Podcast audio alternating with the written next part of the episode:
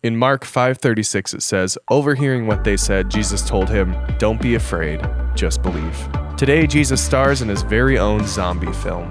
This is day seven. Welcome to the Journey Through Mark podcast, where every day we set aside space in our lives to experience God's word. Together, we'll discuss the context and meaning of each passage and how the book of Mark can help us understand more about who God is and the story he's writing for each of us every day. I feel like most of Jesus' ministry could be categorized as a zombie film. Like The Walking Dead. Like culminating well, the, in his own raising. Usually the, dead, the last right? part of the books. Although Jesus, we don't see him at the end of the book. We don't see him at the end of Mark. Yeah, it just, it's kind oh, of a right, cliffhanger. Right, right. But that's fine. Mm-hmm. I love a good cliffhanger. Hey, Brendan. Yo. What's your favorite memory of your hometown? You're going to introduce Melissa, or you just want to start talking to me? They know they were here yesterday. They know that she's here. Melissa's here. Brendan's here. Yes, hey, Brenda, hi. Start with me. What's your favorite memory of your hometown? Of my hometown? Yeah, like what's your favorite memory? Ooh. The like warm and fuzzies that you get. We are the community of flags. Ooh. And so every summer we have a flag festival. We have a big flag display, all the flags of the fifty states, big flag for the United States. And then we got like flags for all the countries up and down Jackson Street. Wow. So it's fun going to the parade and, you know, doing all the events with that. That's your favorite memory of your... Look, there's not a lot that goes down in Brooklyn. It's not like a diner or like we, something no, we, cozy. Uh, or... They now have a coffee shop that seems to be doing okay. I mean, mm-hmm. this is the story. Like every couple years, some new restaurant would try to mm-hmm. set up shop and it would last for three Brooklyn. months. And... Well, it's because they sold the bridge. Right. They sold, we talked about yeah, that. They sold right. the Brooklyn Bridge. They shouldn't have done it. And nope. now it's hard getting in and out. Yep. That's so regulated. Well, they, got, they made a new bridge. I mean, it was... Right, right, right. It's just not the same. Okay. Well, the Flag Festival. Sounds like a good time. Yeah. When does that take well, place? Check it out. June. Usually it's like the fourteenth, somewhere around Ooh. there. Like, kind of like the second Saturday. We'll add it to the list. Yep. Got to get back to Iowa. There we go. God's country. Journey to Brooklyn next year, next summer. Melissa, what about you? What's your warm, fuzzy favorite mm, memory of your hometown? Man, that one's hard. I'm trying to think because my hometown is actually Hendersonville, but it's like twenty minutes from Nashville. Sure. You can do Hendersonville. Yeah. So Sundays after church, we would always go as a family to this place called Quincy's, and they were known for their big fat yeast rolls. That was the commercial. The yeast, the yeast rolls. rolls. That was the if commercial. If you eat enough of them, you load get your up, own yeast rolls. It was like rolls. Big fat yeast rolls. That was Sounds, what a selling point. But it was a buffet, and like our family would just go, and probably like twenty other families from our church would be there at the same time, and like and kept I don't them know, in business. That's just something I kind of remember growing up. It's good. What it's about good you, memory. Tyler? I think it probably is like encompassed in like the day of fourth of July. Ooh, yes. Like I feel like fourth of July in the summer, it's like usually like the hottest it's mm-hmm. going to be. You wake up early, you know that fireworks are coming. So there's like this anticipation throughout the day. You grill stuff. Mm-hmm. You're outside most of the time. You look for fireflies. We used to have like fireworks near this golf course. So we had like thousands of people would come to this golf course and probably ruin it for all the golfers the next day. But like kids are running around, play yes. the Frisbee. You bring your spark. And you wait for fireworks, and then you're up super late, and you do the bootleg fireworks when you get home. You know, all your neighbors who traveled across the border. And did you ever do and... the black cats? Pew, pew. Oh, like the little poppers yeah. you throw? Oh, yeah, we would have fights with those. Oh, yeah. Because I have brothers, and that's what we do. Exactly. Throw them at each other. I have yeah. a brother, too, so yeah. Well, Jesus doesn't have fond memories of his hometown, it seems like. It seems like he doesn't really want to do miracles there because... Well, there's a couple of reasons, but to get into it, Brendan, why don't you take us through our commentary for today? Day seven, a savior for all. Today, we read two more miracle stories that reveal Jesus' identity and character. These stories are presented to us in a form that scholars often call a Markan sandwich. This is a literary feature used throughout the book of Mark. Mark frequently places one story in the middle of another story. By combining stories in this way, Mark intends for us to read them together so that each might shape our interpretation of the other and provide depth to our portrait of Jesus. The stories sandwiched together in today's reading have a number of similarities. Both stories feature sick females. One was a twelve-year-old girl, the other was a woman who had been suffering for twelve years. In both stories, the ailments were not just physical, but also of a religious nature. The girl and the woman would have been considered unclean and therefore unfit to touch. In both stories, people made jokes about Jesus' words. Finally, faith in the saving power of Jesus resulted in healing for both. While there are multiple similarities between these stories, one trait clearly differentiates the girl and the woman. One was represented by her father, a well-to-do, ritually clean, and respected synagogue leader. The other had no representation. She was likely bankrupt from medical bills, almost certainly unmarried, and definitely living on the margins of her community. By sandwiching these stories together, Mark teaches us that just as sickness and death don't distinguish between social classes, Jesus doesn't either. He goes out of his way to heal both of them. This should come as an encouragement to us. We are all in need of healing no matter our background. The good news is we have a Savior who came for all of us. For day seven, we're reading Mark chapter five, verses twenty-one through chapter six, verse six. When Jesus had again crossed over by boat to the other side of the lake, a large crowd gathered around him while he was by the lake. Then one of the synagogue leaders named Jairus came, and when he saw Jesus, he fell at his feet. He pleaded earnestly with him, "My little daughter is dying. Please come and put your hands on her so that she will be healed and live." So Jesus went with him. A large crowd followed and pressed around him, and a woman was there who had been subject to bleeding for twelve years. She had suffered a great deal under the care of many doctors and had spent all she had, yet instead of getting better, she grew worse. When she heard about Jesus, she came up behind him in the crowd and touched his cloak, because she thought, "If I just touch his clothes, I will be healed." Immediately, her bleeding stopped, and she felt in her body that she was freed from her suffering. At once, Jesus realized that power had gone out of him. He turned around in the crowd and asked, "Who touched my clothes?" "You see the people crowding against you," his disciples answered, "and yet you can ask, 'Who touched me?'" But Jesus kept looking around to see who had done it. Then the woman, knowing what had happened to her, came and fell at his feet, and, trembling with fear, told him the whole truth. He said to her, "Daughter, your faith has healed you. Go in peace and be freed from your suffering." While Jesus was still speaking, some people came from the house of Jairus, the synagogue leader. "Your daughter is dead," they said. "Why bother the teacher anymore?" Overhearing what they said, Jesus told him, "Don't be afraid, just believe." He did not let anyone follow him except Peter, James, and John, the brother of James. When they came to the home of the synagogue leader, Jesus saw a commotion, with people crying and wailing loudly. He went in and said to them, "Why all this commotion and wailing? The child is not dead, but asleep." But they laughed at him. After he put them all out, he took the child's father and mother and the disciples who were with him and went in where the child was. He took her by the hand and said to her, "Talitha koum," which means, "Little girl, I say to you, get up." Immediately the girl stood up and began to walk around. She was twelve years old. At this they were completely astonished. He gave strict orders not to let anyone know about this and told them to give her something to eat. Jesus left there and went to his hometown, accompanied by his disciples. When the Sabbath came, he began to teach in the synagogue, and many who heard him were amazed. "Where did this man get these things?" they asked. "What's this wisdom that has been given to him? What are these remarkable miracles he is performing? Isn't this the carpenter? Isn't this Mary's son and the brother of James, Joseph, Judas, and Simon? Aren't his sisters here with us?" And they took offense at him. Jesus said to them, "A prophet is not without honor except in his own town, among his relatives, and in his own home." He could not do any miracles there, except lay his hands on a few sick people and heal them. He was amazed at their lack of faith. Melissa, want to read our discussion questions for day seven? First question, Mark six, five through six indicates that Jesus did not do any miracles in his hometown because of their lack of faith. What does this teach us if we're looking for a miracle in order to believe?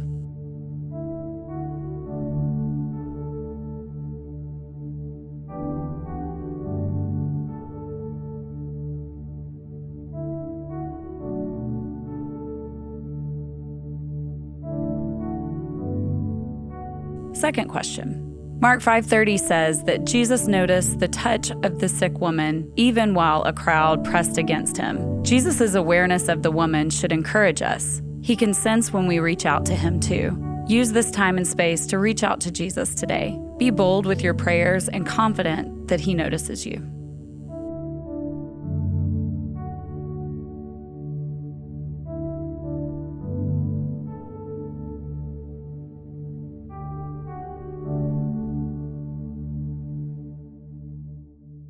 Sandwiches are good, but these ones from Mark are a little confusing. What's his deal? What's his deal? Why is he gotta like? Why can't he just tell us the story straight up? He's gotta like make it all confusing and sandwich them. Well, he my question is spicy. Like, what's in the middle? What do you mean what's in the middle? Well, there's, you know, oh, he starts the story with the girl. Yes. That is dying. Yeah. And then the woman touches him. Mm-hmm. And then he finishes the yes. other part of the story. Yeah, I mean, this is something Mark does a lot. We've already seen this a few times. We just didn't really talk about it. We'll see it many more times, most prominently in the story where Jesus goes and flips tables and oh, he's yeah. cursing fig trees. Mm-hmm. And yeah, it's like, what's going on there? But that's one of the most prominent Markan sandwiches. But yeah, he basically tells a story, enters another story into the middle of it. Okay. I mean, and this is the sequence of events. It's not like this isn't how things worked out right. anyway. But he could have finished the one story, or he could have just told one of the stories. But he decided to tell both. Right. And he told them in a way that this one is set in the middle. And the purpose is, you look at all these, a lot of people done a lot of research on these. It's very clear that the way we're supposed to read these stories is to look at how they sort of interpret one another, how one helps us understand the other. Mm, that's good. And how does one help us interpret the other? Did you even listen to m-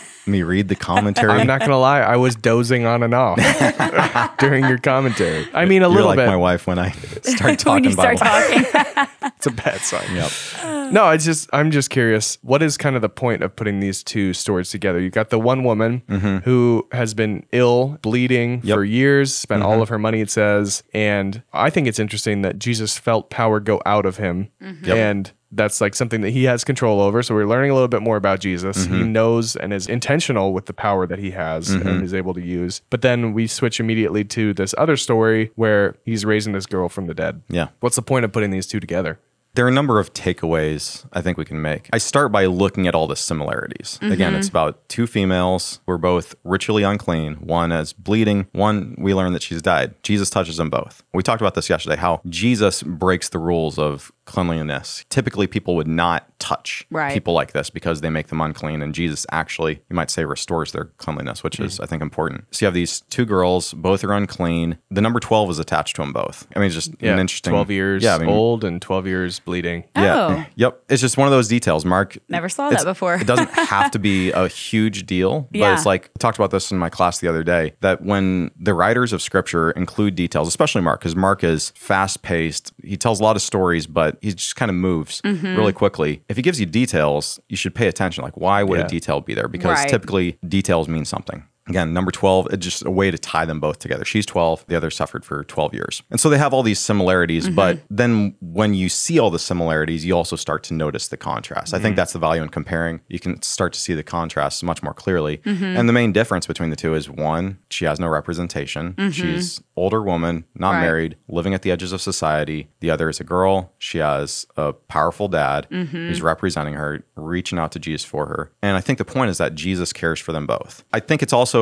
interesting that Jesus, he gives time right. to the one woman, but he also doesn't neglect. He follows up with the other mm-hmm. yeah. family as well. And it says a little bit about God's timing, I think, sometimes too. I think there's a message in there for us as well. I think it is interesting that the people who would be in charge of the temple system, who would watch this, would be seeing a lot of things wrong with the way Jesus is acting. Yeah. And it's mainly about that aspect of being unclean. Mm-hmm. But when somebody's able to restore that just by, like you said, giving time, yeah. giving power for yeah. sure, and like acknowledging some of these sufferings, these people would be frustrated mm-hmm. because not only is he breaking their rules, but he's overcoming yeah. the rules themselves. And yeah. like, you can't argue with miracles happening. Yeah. You can't yeah. argue with the fact that like, just when they're about to be like, hey, you can't do that because they're unclean, yeah. they show up and they're clean again. yeah. So I guess we're caught here yeah. a little bit. And yeah. it does seem like there's some frustration that would start to be mounting around this Jesus guy, because everything that they believe and have rules around yeah. and established systems around, mm-hmm. he's starting to upend. End. Yep. And he's going to do that much more clearly. I don't know if it's in tomorrow's reading or the next day's, but we see this in Mark seven, where this comes center stage, where there's a disagreement between religious leaders and Jesus about cleanliness, food, mm-hmm. things like this. Man, Tyler, this is your kind of guy. He's just kind of pushing the limits. Here's the thing. I just... breaking the rules. My way of looking at it is... what you just said, he was a crotchety old guy yesterday. I know. Uh, that's what I'm no, trying no, no, to... No, no, no. That's what I'm, I'm saying. The people here Tyler. Are probably like, who is this guy who's yelling at the wind? Right. Only old crotchety guys do that. I'm probably going to do that in a few short years. I think the interesting thing is today's reading ends with this passage sort of about Jesus going home mm-hmm. after doing a couple of somewhat miraculous things, you know, healing somebody's long-term ailment. Right. And then raising somebody from the dead. And then he goes home and there's somewhat of a different reaction to him yeah. being there, him teaching, mm-hmm. him doing miracles. And they're asking these questions like, isn't this just like the normal guy? Like, isn't this the carpenter right, guy? Right. Mm-hmm. This is his family right over here. They seem normal. They're like, not doing miracles. Yeah. the, and this line is my favorite. They took offense at him. What's this deal? Why are people reacting this way when he's just coming home? Well, I mean, he's not just coming home. He's teaching. He amazes them. Mark doesn't give us as many details as I think we get in the other Gospels, but mm-hmm. they hear about these miracles he's doing. I mean, at the end, it says he didn't do any miracles there. So wait, wait. It's almost like... It said that he did not do any miracles, except lay hands on a few sick people and heal them, by the way. So a little bit confusing. I don't know what kind of Markan sandwich that is. Sure. Those I mean, don't count as miracles anymore. He's doing so many of those. Those just... You got to have a higher threshold for it to be a miracle. Yeah, there's probably more going on there than I... know about right now. But what's clear is he's going to his hometown, and the truth is the people we knew growing up, the people who watched us mm-hmm. grow up, I mean, they saw Jesus at, I don't know if it's appropriate to say him at his worst, but they saw the kid who would run around town and well, running through the synagogue. Ran and, away from yeah. his parents to the temple. When he was twelve. That rowdy kid. Yeah. Wow. Now twelve again. Rebel rouser. Yeah. So, so maybe they're like still questioning. Yeah. I mean, it's like they more than anybody else would probably struggle to see who he is right. because we have this picture, and Mark is painting a clear picture of Jesus as the Son of God, mm-hmm. but he's also human. Right. I mean, this is Orthodox Christianity. He's fully God, fully man. Mm-hmm. And they probably saw his humanity most clearly because mm-hmm. they saw him from his infancy when he was cared for, when he needed diapers or whatever the heck they wore right. in that culture. They watched Cloth. This needy, dependent kid rise up. Yeah. And I'm sure they saw some power too, but they're questioning, why is this guy doing these things, saying right. these things? This is not the Jesus we knew. Well, it says, too, he said to them, a prophet is not without honor except in his own town, among his relatives, and in his own home. I'm like, okay.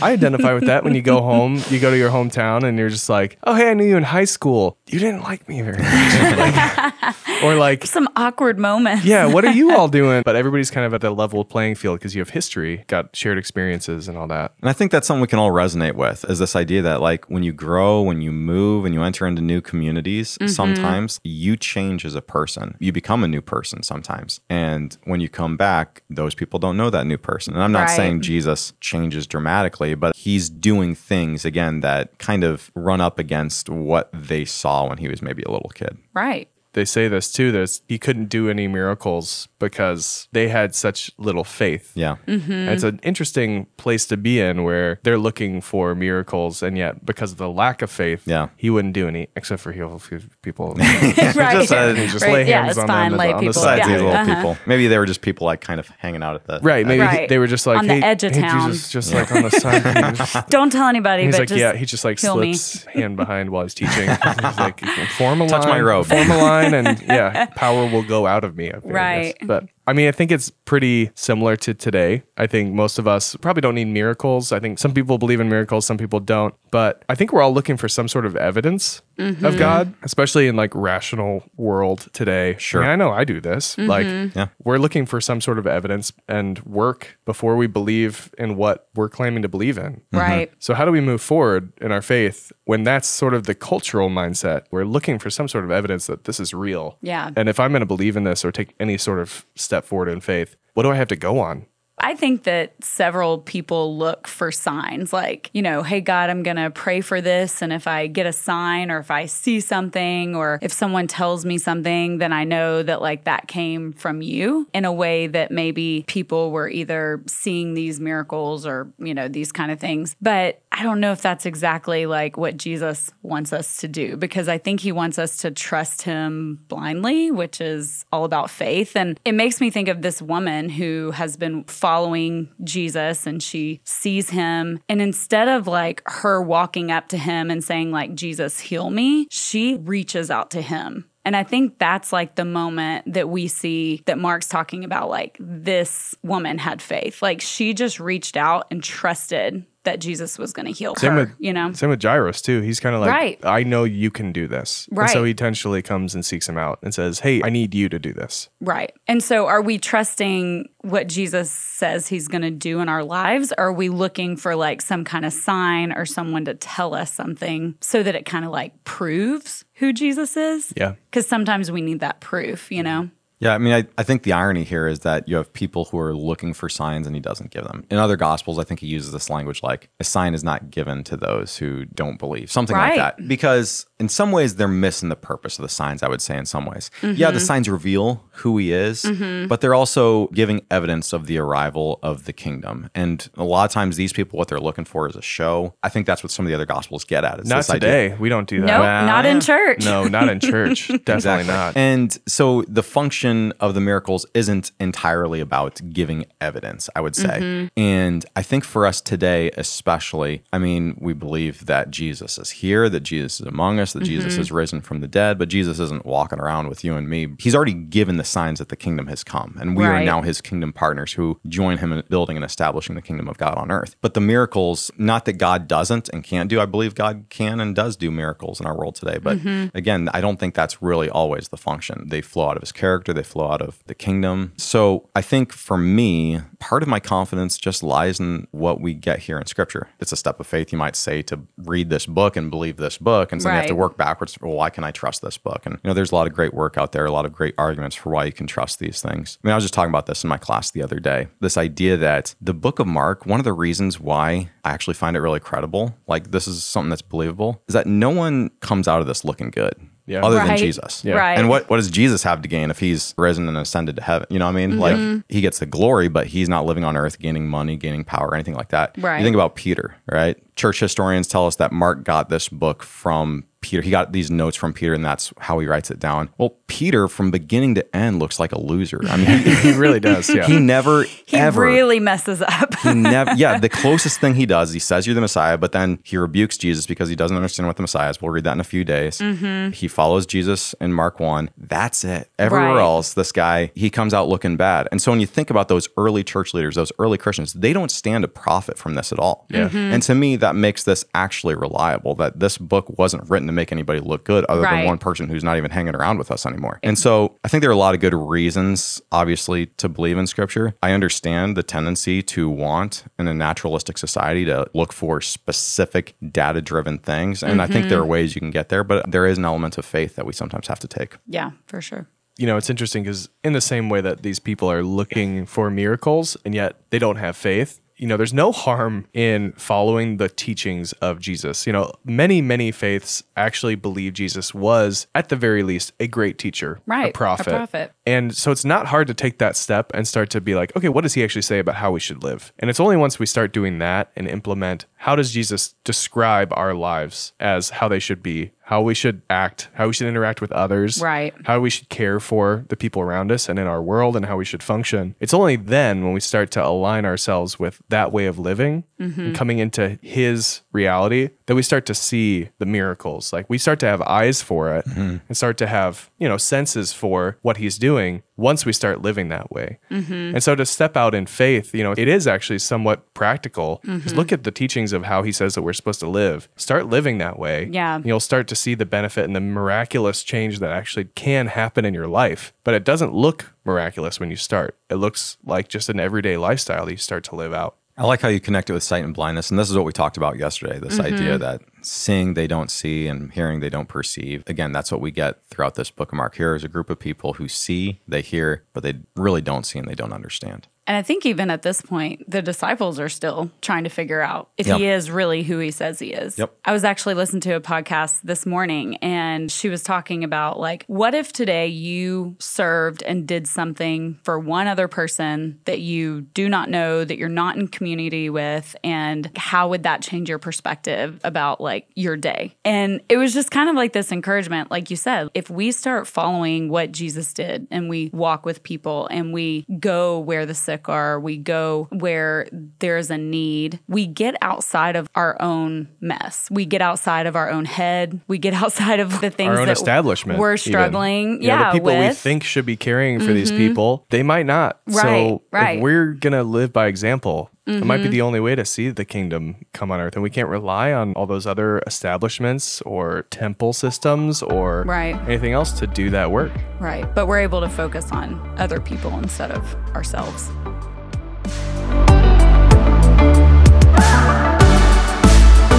Thanks for joining us for the Journey Through Mark podcast. If this is your first time, we're so glad you checked us out. Check out even more resources, children and family resources, and the ebooks for all ages, visit our journey page at willow journey dot org. And share your journey experience on social media with the hashtag WillowJourney. If you have questions or would like to learn more about the ministries of Willow Creek Community Church, check out willow creek dot org. We'll see you tomorrow.